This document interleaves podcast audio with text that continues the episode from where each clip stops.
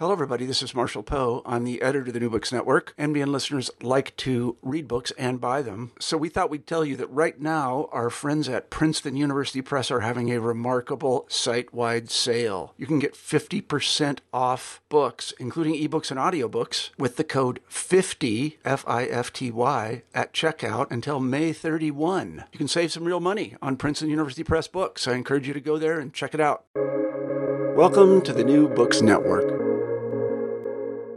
Hello, and welcome to another episode on the New Books Network. I'm one of your hosts, Dr. Miranda Melcher, and I'm very pleased today to be speaking to the author of a fascinating book published by Cambridge University Press titled Royal Justice and the Making of the Tudor Commonwealth, 1485 to 1547, which gives us a really interesting view of this period of British history, helping us perhaps understand more holistically and with more nuance kind of what's actually happening at the beginning of the Tudor period that sets up so much in terms of the relationship of the monarchy, in terms of law, in terms of politics, um, going forward. And maybe this isn't where we tend to focus our attention.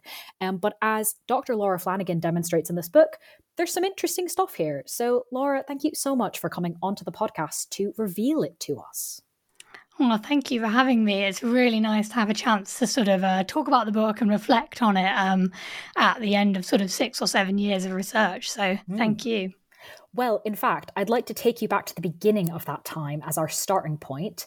Can you introduce yourself a little bit and explain why you even began this project in the first place?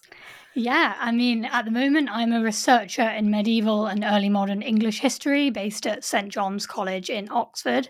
Um, I have studied previously history degrees at the University of York, and I did a PhD in sort of the subject of this book, Early Tudor Justice, at Cambridge.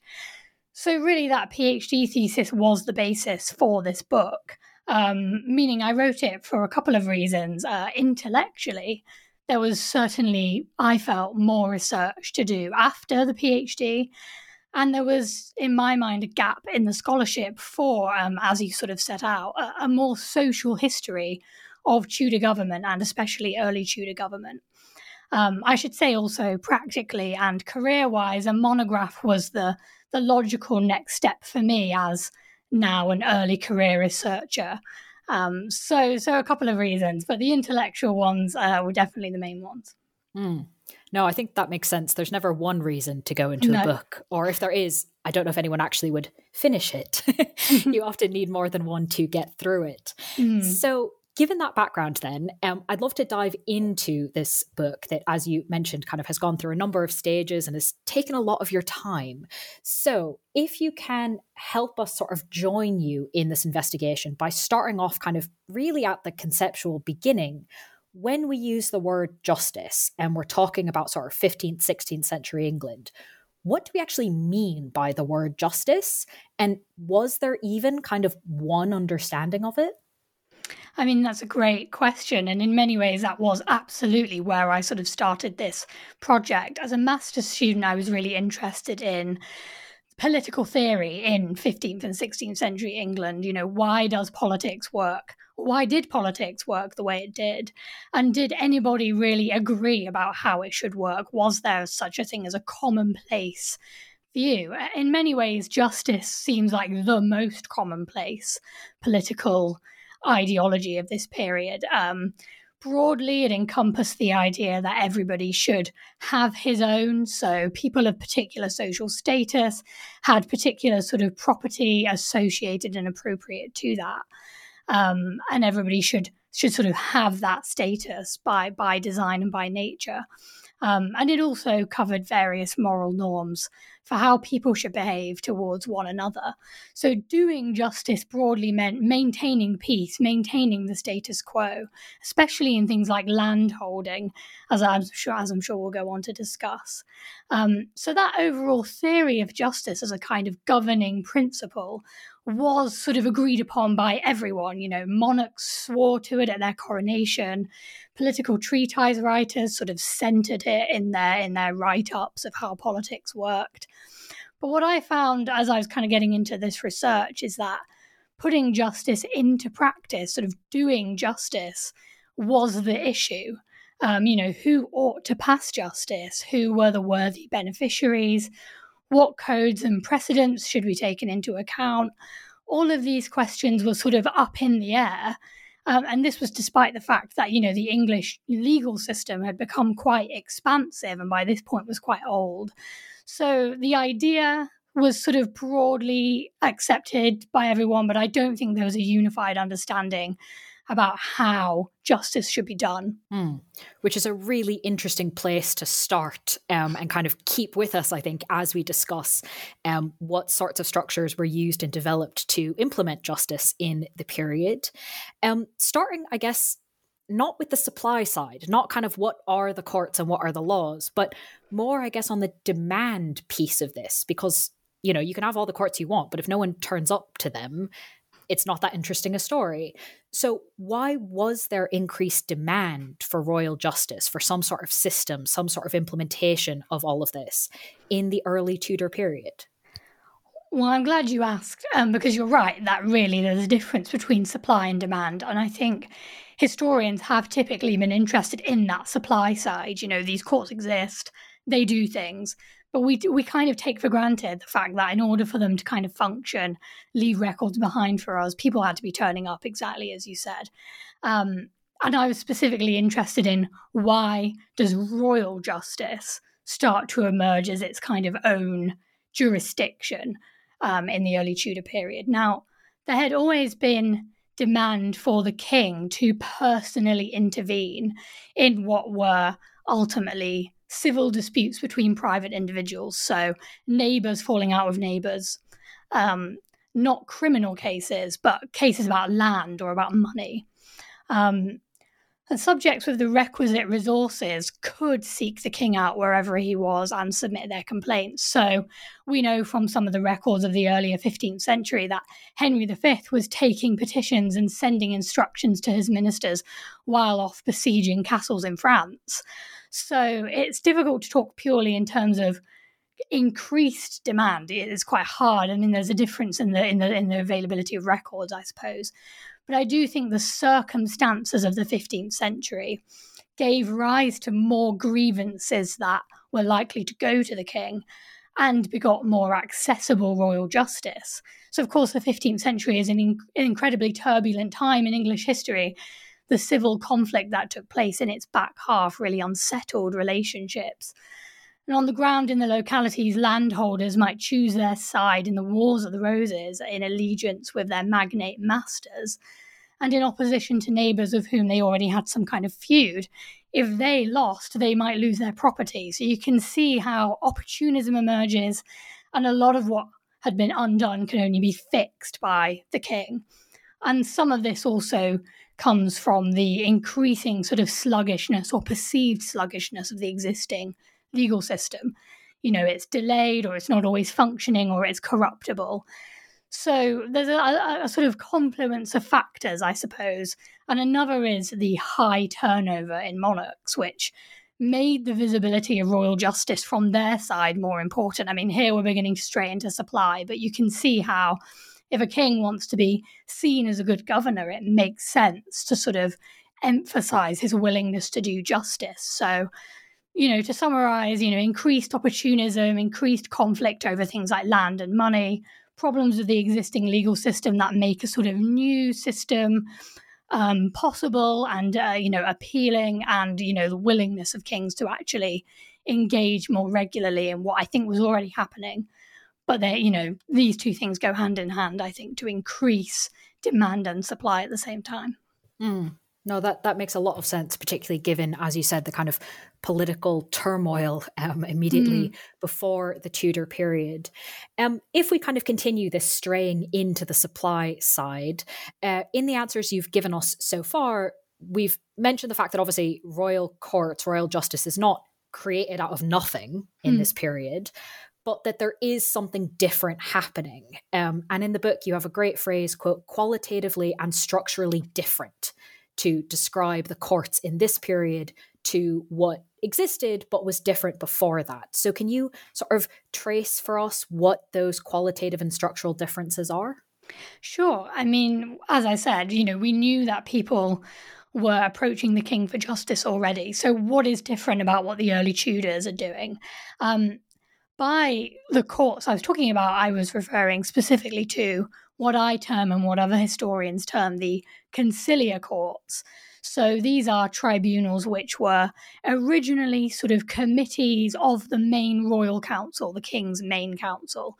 Um, which may or may not at various times have been more or less formal.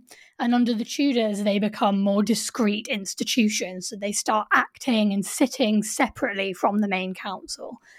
Now, much of the broader legal system, the common law courts at Westminster, for example, remained the same. But these conciliar courts represent something of an early Tudor development. That's what I'm sort of arguing. Um, so, royal councils giving justice in a kind of structural way was not completely new.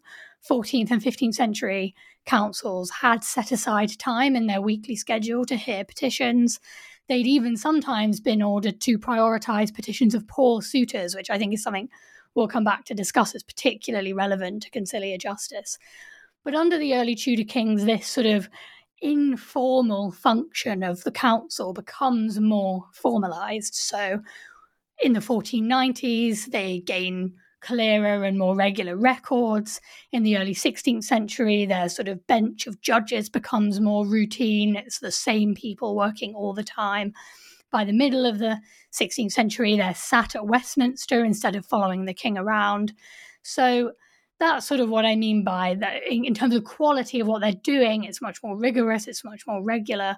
And in terms of structure, similarly, there, there kind of is a sort of structure on record where there hadn't really been before. So it's about formalization, really, which is something we already associate with the early Tudors, um, at least in terms of centralization of government. So my work is only kind of adding a new strand to that picture. Well, but an important strand. So mm. thank you for explaining kind of the broad contours of supply and demand. Can we talk more about the Court of Requests? Um, what actually is it, and why is it so useful to focus on um, for the book?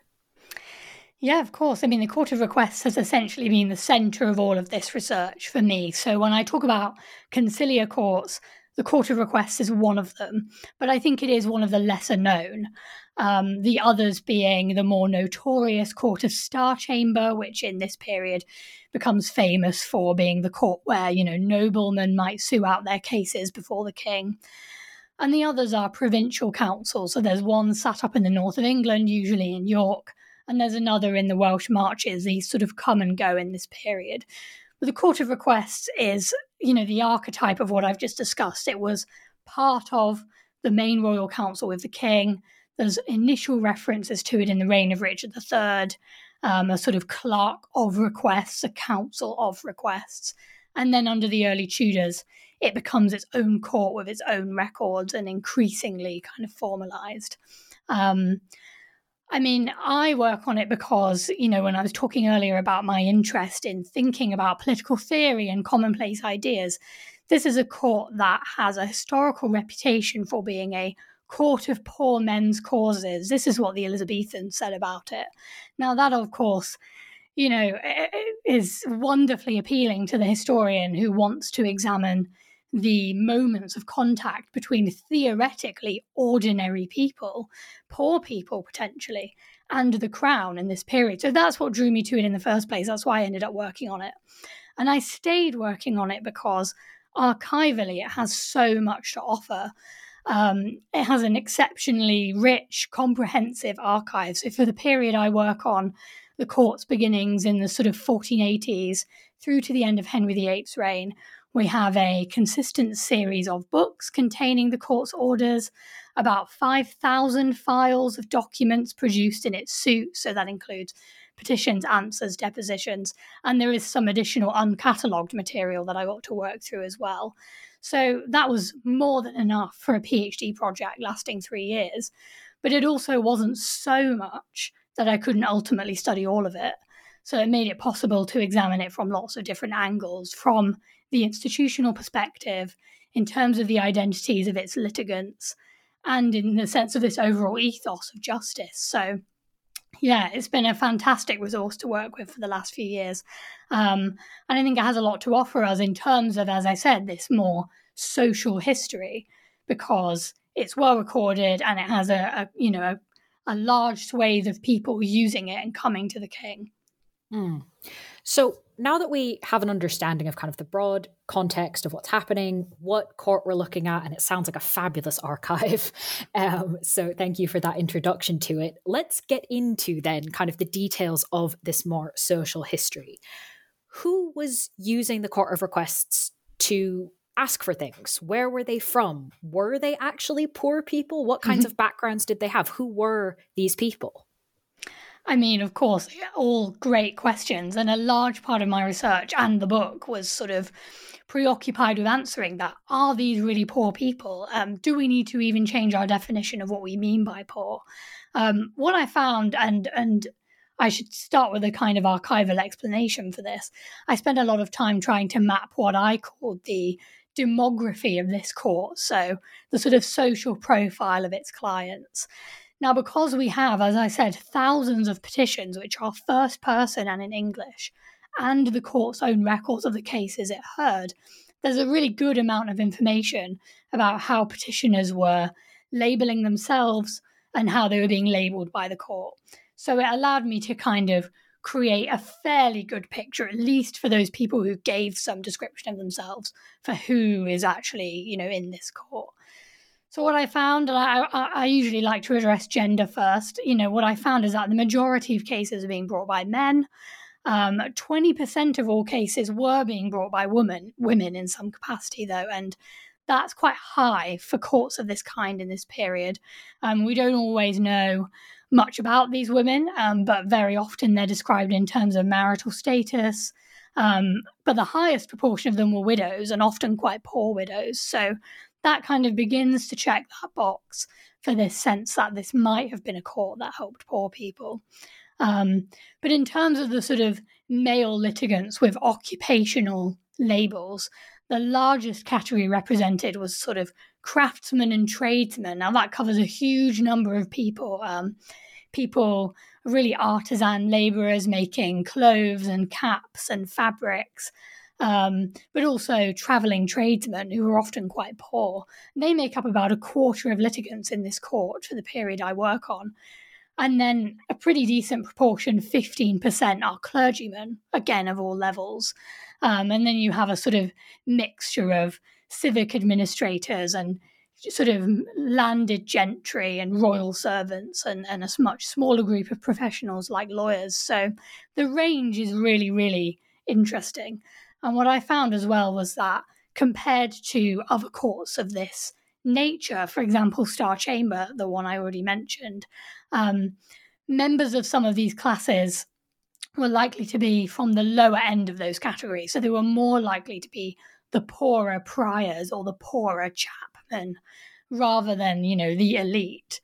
So, I mean, we have to kind of put some qualifiers on what we really mean by poor here especially because actually getting a petition in required money and it required time.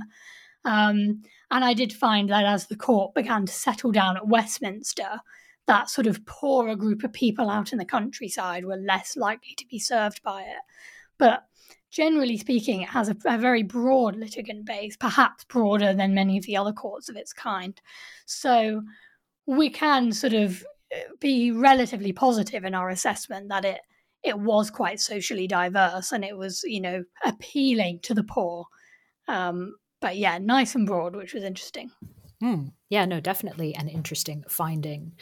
Um, thinking then of kind of now that we know who these people are and of course the range of it, what were they trying to get from the court of requests and why were they petitioning in the first place and what was the process of making that petition like yeah, I mean, why why were people actually making this effort? I mean, that's a, that's a really important question because, as I've already said, this court is with the king. Um, it's in the royal household. It's at the centre of power. So, why, for example, would a petitioner from Yorkshire or a petitioner from, you know, the rural sort of southwest travel all the way here to make a petition? A lot of the time, as they claimed in their petitions, they simply felt they had no other option. Now, how much this was true, it's, it's hard to tell, but often they would recite in these petitions tales of attempting to get justice in their local court, attempting to get justice in the manor court, or from the mayor of their city, or from some uh, county session. And their point would be that because their opponents were much wealthier or more powerful, they had been unable to make really any headway with this jurisdiction. And that was the sort of typical claim. So, this is where this sense of poverty, at least in a relative sense, starts to come into the rhetoric of making a petition here. Um, but what they were petitioning about was usually something that was really quite central to their life or their livelihood. You know, they're complaining often, most often, about the loss of land, the withholding of land by local opponents, or forceful entry into lands by opponents who feel they have some claim to it. Usually, at the heart of this is quite a technical uh, dispute about um, different forms of landholding. So, a bequest of land versus a sort of release or a gift of that land, if we're going to bring in some legal terminology. But before the court, it's framed as a quite straightforward you know, I'm being oppressed by my neighbor who can call up all of these people and enter into these lands. So that the kind of the kind of petition they're making is is really wrought with this sense of if I don't get royal justice, which is the most authoritative justice I can get, you know, I will be impoverished forever. That's the kind of claim they're making. But the process of making a petition was not easy. Um, you might, if you're lucky, be on the route of the royal progress. The king might be coming through your town. You might have the opportunity to, if you could, get in within the sort of, you know, g- crowd on the street, get a petition in to somebody passing by, one of the royal ministers. But otherwise, you would probably have to make that journey to somewhere you knew the king might be. So you can see how that requires a, a huge amount of knowledge. You have to have some sense of the king's itinerary. And this was published sometimes. And, you know, if you're in a town on his route, you would be visited by purveyors coming to gather up food and, and resources for the household. So you'd have some warning. You'd have to actually produce a complaint in writing, which requires usually hiring a professional lawyer and a scribe and then you have to find some way of submitting it. So, I mean, the evidence for how this actually happens is relatively few and far between. Some of the more anecdotal cases I came across in this archive included people reporting that they had waited outside the gates of Greenwich Palace for Henry VIII to come past. They had actually been able to speak to him and report their complaint, which was again a kind of standard complaint against a neighbour about land, and that the king had then told them to submit the complaint in writing to, at this point, Thomas Wolsey, who was one of the uh, head of one of the courts in this period. So the process is not easy. It requires a huge number of steps. So we have to do quite a lot of reconciling between the the sort of overture towards poverty and oppression being made in the petition and the obvious resourcefulness required to actually make and submit a complaint to the king. Yes, and I think that that's a worth uh, that's a useful bit of nuance to be able to unpick. Because uh, if we just went off of what they said about their poverty, uh, that wouldn't necessarily give us the full picture.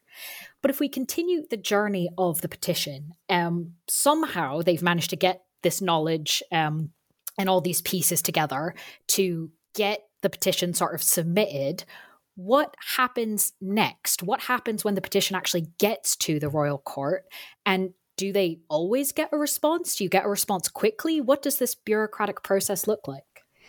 Yeah, I mean, this is something I was really, really interested to try and reconstruct, and it's hard. I mean, the evidence is not always there, as I said. Some of this is anecdotal, so somebody petitions again and they happen to describe how their petition went last time, for example.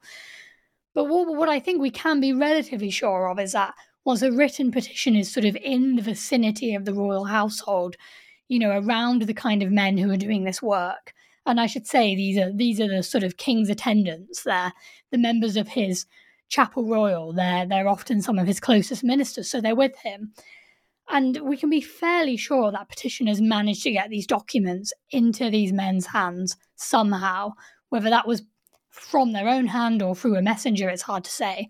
But what we do have on these petitions on the reverse side is usually some kind of initial order for process And very often this is at least signed, but sometimes written by one of these men. So occasionally you do find the signature of Thomas Wolsey or the signature of another judge we know worked in this court. So there's sort of a, a possibly a face to face encounter here. And the very first thing that these judges would do was usually order the person accused in the petition to attend the court. So they would order what we call a sort of privy seal writ, a summons, essentially. They would get this ordered through the relevant bureaucratic channels. They would get the clerks to write it up. It would be stamped with the king's privy seal and it would be sent out by a messenger who would try to find this person who had been accused. Now, I found a lot of really great cases in the court's order books about how people would run away on the sight of the messenger or they would you know, just not be found anywhere. So that could be quite a tricky process. But if it all went relatively seamlessly, this could be pretty quick. I mean, my sense was petitions were dealt with as soon as they arrived. There was no sort of one day of the week for this work. It seems to have been happening ad hoc. Um, and so, you know, and then the defendant would be ordered to appear, usually within you know a week or so. So you can see how the process is pretty pretty quick. It's pretty speedy. You're not having always to wait until the next legal term. And it's also going on outside of legal terms a lot of the time all year round any day of the week. So it's a pretty quick process you would hope as long as the defendant actually turns up. But they're under a pretty high financial penalty if they don't turn up so most of the time if this all went well the defendant would then have to appear and make some kind of answer before the court, and they wouldn't be allowed to leave until they had written up an answer. So some of this process could be sort of done and dusted within a, a, sort of legal term, if you like, a sort of four to six weeks. So surprisingly quick, which is really what made this such an appealing jurisdiction, I think, at this time. Yeah, I mean, that's faster than you can get a lot of bureaucratic things done today. And we've got the internet and all manner of technology that was not available then. So, in a lot of ways, that sounds like, as you said, a very appealing system. Um, a very, you know, I could see why people would go for it. And yet, you talk about in the book that the court does get criticism, does face critique. So, what was that sort of what, what were they talking about in mm. those instances? And did this impact the court at all? Well, I mean, we've talked about all the ways in which this is a fantastic jurisdiction for petitioners, but imagine being a defendant in this court. You know, you are going about your business on the high street or in the market and you receive this piece of paper demanding your appearance, or usually all the way down in Westminster, at the very least, all the way down in the Thames Valley or wherever the king happens to be, you know, within a week. I mean, it's all very well and good if you're making the complaint, but if you are the person being accused, this is quite a significant uh, burden. And that's the kind of complaint that emerges almost immediately. I mean, it's already being voiced in the Royal Council in its main meetings, in Parliament by the sort of late 15th century, this feeling that the process of the King's Privy Seal writ, which is the sort of procedure under which this is happening. That this is all a little bit arbitrary and that there needs to be some kind of system in place to check abuse of this system, you know, to stop people from trying to have their their kind of number one enemy called into the king's council just in order to sort of vex him just in order to kind of put him out. And so even by the late 15th century parliament is already kind of talking about um, mechanisms by which, for example, they might say, if the bill turns out not to be true, if the complaint turns out not to be true, then the, the petitioner is going to have to, you know, put up some kind of recompense for the defendant for their time and effort having to come all the way to the council. So they're already trying to think about ways to protect the defendant. And there's very much a sense that where the common law in general protects somebody accused at law, gives them a fair trial, for example. And we're thinking about an idea that is enshrined in Magna Carta here that you should be able to have a fair trial by peers, for example. That this kind of jurisdiction operates outside of those norms. It prioritizes the petitioner and actually puts quite a great financial and burden of proof as well upon the defendant. Um, so that's one of the lines of criticism that continues for a while. And really, the court does not do a huge amount to to address that. I mean, it's always been complained about all the way all the way through into the into the 16th century. But uh, you know, eventually the court does develop a system in which any winning party can claim sort of fees back from their opponents. So there are systems to kind of try and make it worth somebody's while. Another complaint that they have to contend with in the early 16th century goes back to this idea of what even is justice and how should justice be done. And that is that a lot of the men working in the Court of Requests, especially, but also in Chancery, also in Star Chamber, that these men are cl- they're clergymen. They're often trained in theology, but they're not usually lawyers by any stretch of the imagination. They're doing judicial work. They're deploying their consciences to sort of decide between two, you know, disputing parties, but they're not operating on any kind of legal precedent. I mean, these courts don't operate on any kind of legal precedent. They're there to mediate between parties, really. But nonetheless, this becomes a little bit of a concern, especially as you can imagine among legal circles. So, you know, high ranking common lawyers are complaining about this. Now, the, the classic target of this is Thomas Wolsey. Um, part of the complaint against him at his fall in 1529 is that his work in some of these courts, not requests, but the some of the other courts like it, um, has been arbitrary, and he doesn't really have any right to do this. But I found that you know the Court of Requests and its judges received similar complaints about the same thing. So every now and again, you come across um, reports of you know, losing parties in the court of request saying, I'm not paying attention to that decree because it was made by some random priest and he doesn't really have any authority in this.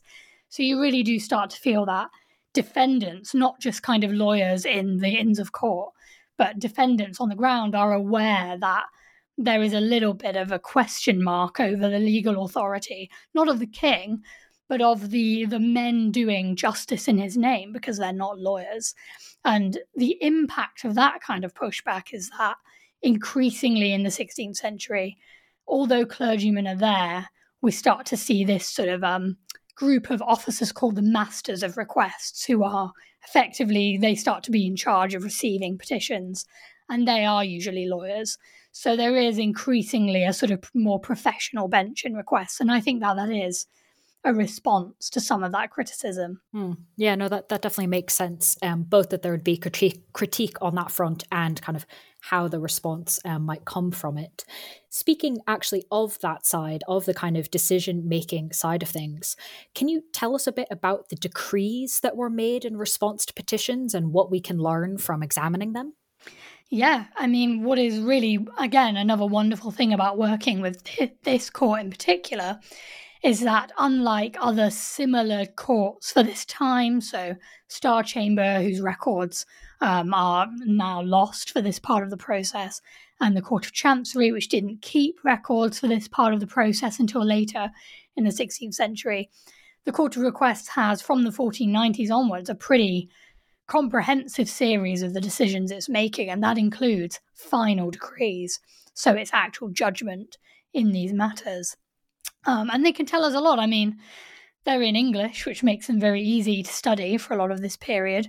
They're sometimes quite formulaic, but they become increasingly, as we go through the period I'm working on, longer and more elaborate. Um, they can tell us what sort of evidence the court is prioritizing. So, in, in actually making a judgment, they tell us, you know, we've considered the answer of the defendant or we've considered the um, testimonies of witnesses called in for this case, or we've examined this um, land deed or something like that. So you'd get a sense of what they're actually basing their decision on. It's quite brief, but it's there.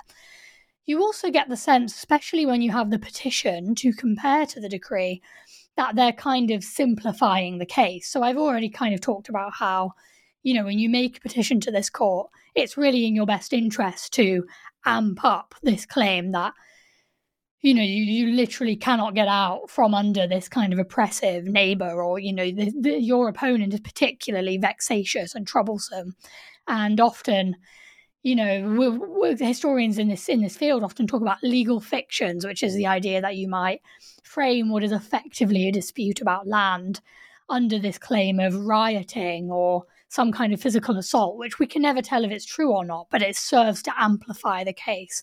But what these decrees often did is leave all of that out in their kind of summary of the case and just go straight for the meat of the matter, which is, you know, this party says he was granted the land by so and so, and this party says that he inherited it from his father, and they're clearly at odds with one another.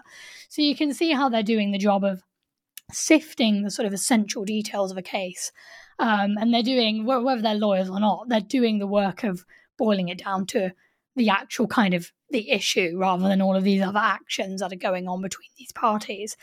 And they're kind of weighing up written and verbal evidence. It's obviously interesting that they take verbal evidence so seriously, which they do. Um, and we get a sense of the overall ethos of what they're doing. Um, sometimes it's pretty clear cut that one party is in the right and the other is in the wrong. So, you know, this person's deeds are just forged and they're not correct, and it's clearly the the other party that should win these lands, and that's all great. Other times it's not really very clear. And in those cases, they might aim to do something a little bit more equitable. They might aim to split the lands down the middle, or they might aim to say, you know, this party can have this period of time to reap their crops or whatever, and then they have to give the land over. So there's a surprising degree of of trying to kind of mediate rather than award one direction or the other. So you learn a lot about how they how this court considers its kind of role as, as a sort of judicial entity to be. It's not necessarily to make a kind of straightforward, long lasting award. It's to tell these parties, this is how we see it. And, you know, we we have decided to kind of try to come up with a middle solution. And very often they also leave the matter open. So you would assume that in a, a jurisdiction, this authoritative that they might say, that's that. We never want to hear about this ever again. And sometimes they did. If parties were really troublesome, they might say, we we do not want you to come back. This is the end of this case, and you you shouldn't sue it anywhere else either. But occasionally, or rather more often, they would actually say, until somebody can show us better evidence, this is the way it's going to be. So you really get that sense that they're willing to kind of leave the matter open. They're willing to kind of engage in a dialogue on this matter, which is quite surprising so, so these are all the things that we can learn. What, what are they actually doing? Um, how are they thinking about cases? What kind of justice are they offering? Um, and it's really, really insightful because it's really the only evidence we have for this type of royal justice for this period. And it isn't what we'd expect without this evidence. So mm. that's what I found really interesting reading this that if we didn't have these records, we'd probably very much have the wrong picture. Um, so it's so cool that we do have the records and that you've gone and looked at them. Uh, and so we can find these things out. So I just have a few final questions, um, if you will allow it. Uh, now that we've kind of gone through, I suppose, the life cycle of a petition, where they're coming from, what they're petitioning about. The decrees aren't necessarily always the end of it, though. So you talk a bit about in the book there are some afterlives of royal decrees. What what are hmm. these? Yeah, I mean, this was one of my favorite things actually to add into the book. Uh, it wasn't part of the PhD thesis, it was sort of a, a secondary piece of research. And I'm really glad that we're kind of working through the case in this order because the book was designed to kind of chart the life of a case. But you're right, decrees don't end there. I mean, I've just said sometimes they were not designed to end there, which is important. But let's let's take you know a case where the court does rule one way or the other. They do say to you know one side of this dispute, the lands are yours, and the other party needs to you know leave immediately and hand over the kind of tenure and occupation. That did happen. So, what would happen after the court had made a decision? All the parties would be called in to hear this decision be made. The parties, their lawyers, would be present to to, to hear the decision. Um, it would be written down onto a separate, so not just in the order books, which I think are actually the copies of the decree. Um, the, the the original would be written on a separate piece of either paper or parchment, and you know that physical document was given to the parties involved, especially to the winning party. It did come at an extra cost, but they would get that piece of paper, and it would be endorsed and, and by which I mean signed by the judges. And I think it would also be endorsed by the king. That is at least the sense that I get from sort of later notes about these documents. We don't really have any original surviving ones. But what we do have are reports about what people did with them. So, you know, you would take these home with you to your land, and there were reports of some parties having almost a little sort of land return ceremony. You know, they would get their neighbors and they would get their lawyer and they would bring the decree and they would stand in the land and read it out and make sure that everybody around them heard the terms of the, de- the decree. And this would kind of mark the moment at which this land was kind of passed back in their eyes, obviously, to the correct winning party.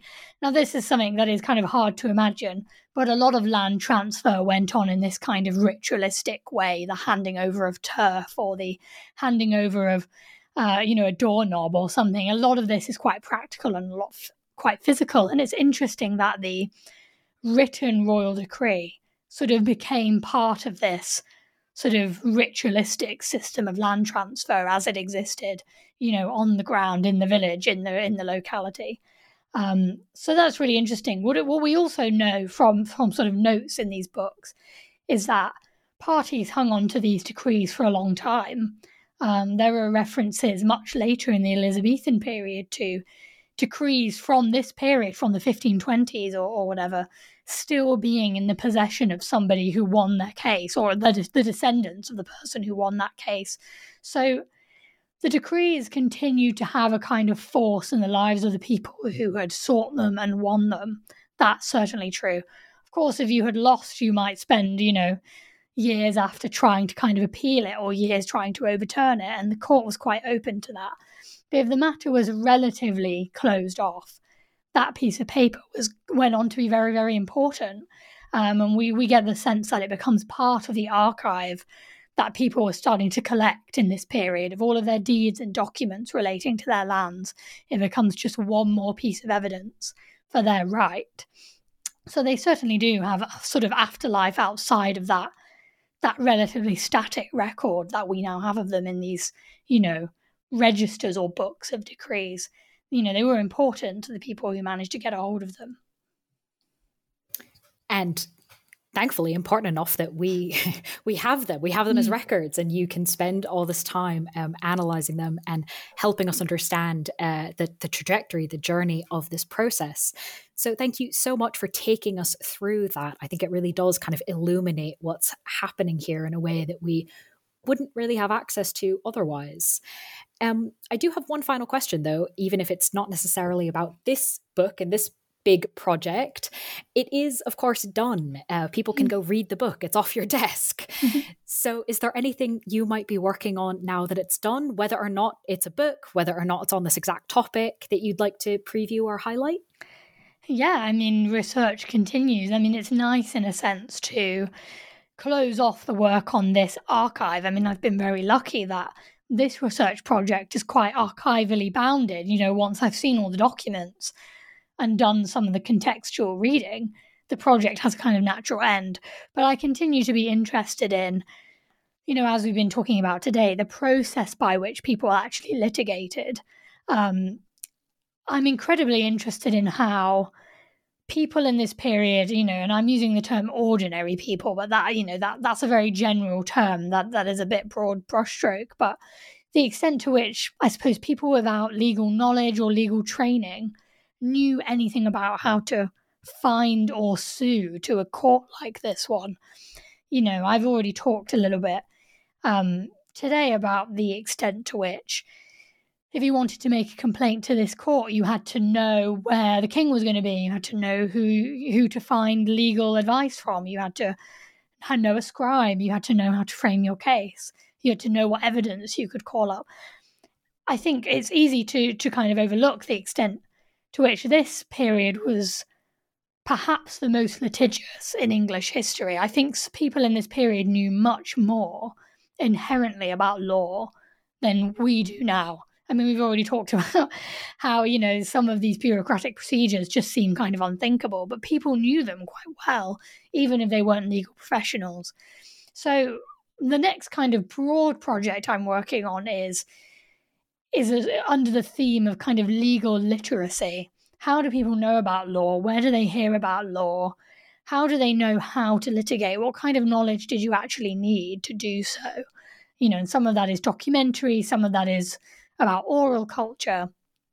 Um, and that is not necessarily a book, it's probably a series of much shorter projects at this moment in time. But it includes studying documents that aren't just formal records produced by a court like this one. So, something I'm working on at the moment under this um, broader umbrella is um, commonplace books, which are notebooks, miscellaneous notebooks, usually kept by all manner of obviously literate people, but not only lawyers, you know, people who work on estates or people who require some kind of domestic or household record. And I'm interested in the kind of legal material they're putting in those books, um, both as a sense of what they could access about law, what they were able to kind of see and copy, but also in terms of thinking about what they were doing with that legal knowledge. You know, why would you copy a template legal document? And what does that tell us about people's relationship with law? So that's kind of the direction it's going, I suppose, even more social history than this project. But it's certainly in the same ballpark of how does litigation work and how did people know about law um, the stakes here being understanding a little bit more about the litigiousness of this period, the growth of the legal system, the growth of things like royal justice. So it's going all the way back down to the other end of the spectrum, I think. You know, I'm, I've been interested in kings on this project, but I'm interested in kind of the other end of the social scale a bit more on this new one. Mm. Well, it sounds fascinating. So, thank you for that preview. And of course, while you are working on it, um, listeners can read the book we've been discussing titled Royal Justice and the Making of the Tudor Commonwealth, published by Cambridge University Press. Laura, thank you so much for being with us on the podcast. Thank you for having me.